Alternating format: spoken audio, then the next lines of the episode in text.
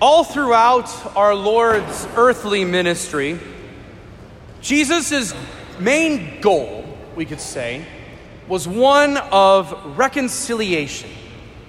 Christ came to make mankind united with God once again, to reconcile God and humanity, to repair, we could say, the breach that had been created as a result of original sin.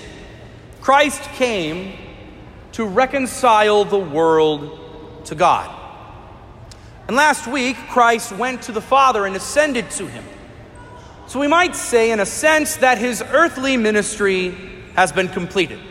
It is done. Our Lord is no longer here, and it is to a degree.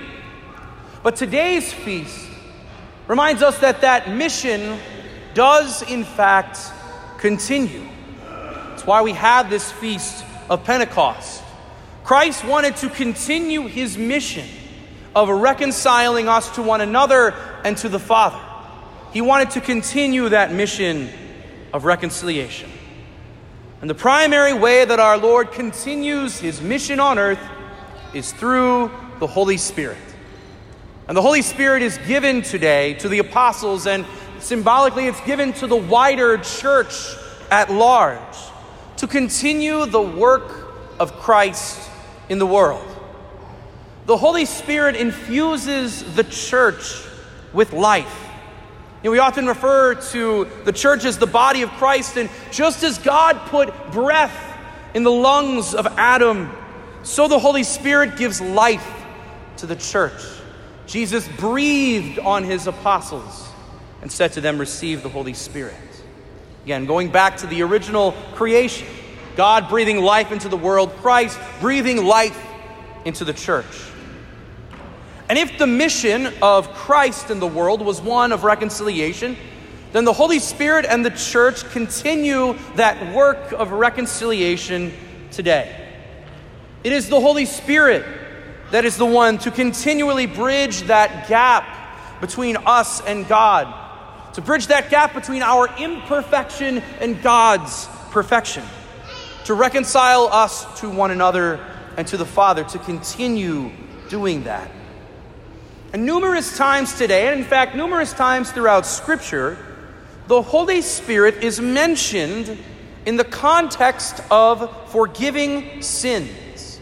Holy Spirit and the forgiveness of sins are often placed right next to each other.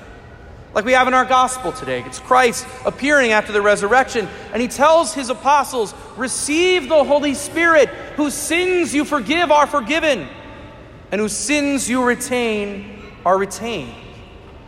This is the precise moment that Christ institutes the sacrament of reconciliation, giving his apostles the power to forgive sins he simultaneously gives them graces of the Holy Spirit to do that. Christ gives his apostles the power to forgive sins in his name, all through the power of the Holy Spirit. So the Holy Spirit was sent, brothers and sisters, precisely for the forgiveness of sins. It wasn't just so that the apostles could go out and evangelize, but to go out, evangelize, and to forgive sins.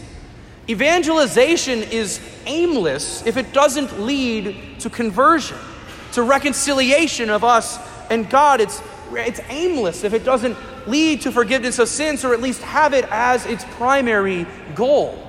Otherwise, we're just founding a social club to get together and share like minded beliefs. And honestly, that's why we're all here.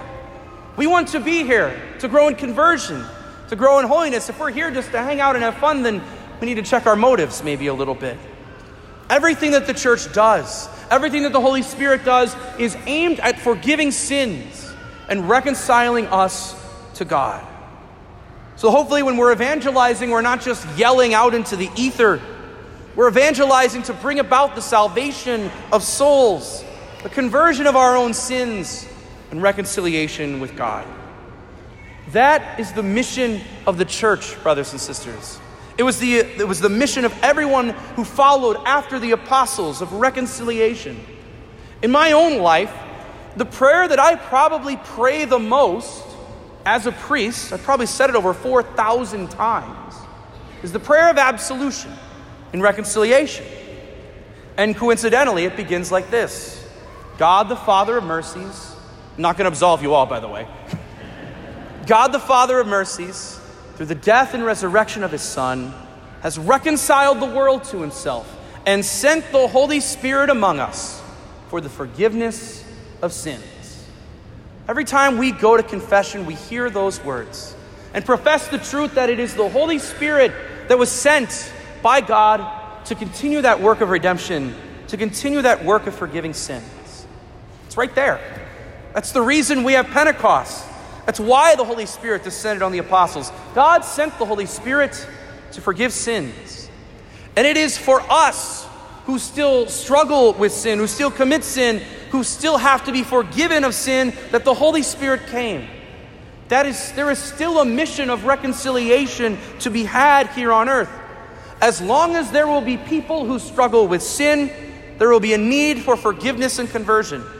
And as long as people need forgiveness and conversion, the Holy Spirit will be here on earth to help.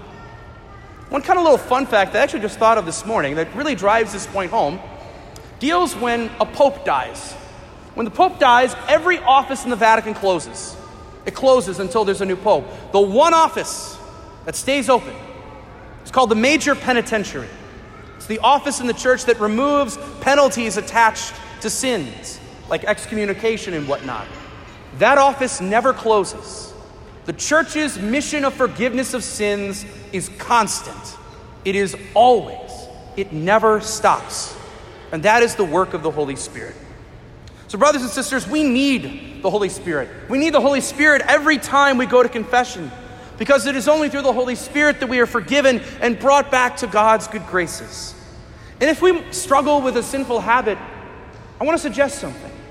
Simply say, Come, Holy Spirit, almost on repeat for a little while. Pray to the Holy Spirit, that great consoler, the one who helps us in our struggle against sin. And that same Spirit who came for the forgiveness of sins will help you. So, on this day where the Holy Spirit comes to the church, let us thank God for continuing to provide a means for us to be reconciled to Him and for continuing the mission of Christ here on earth.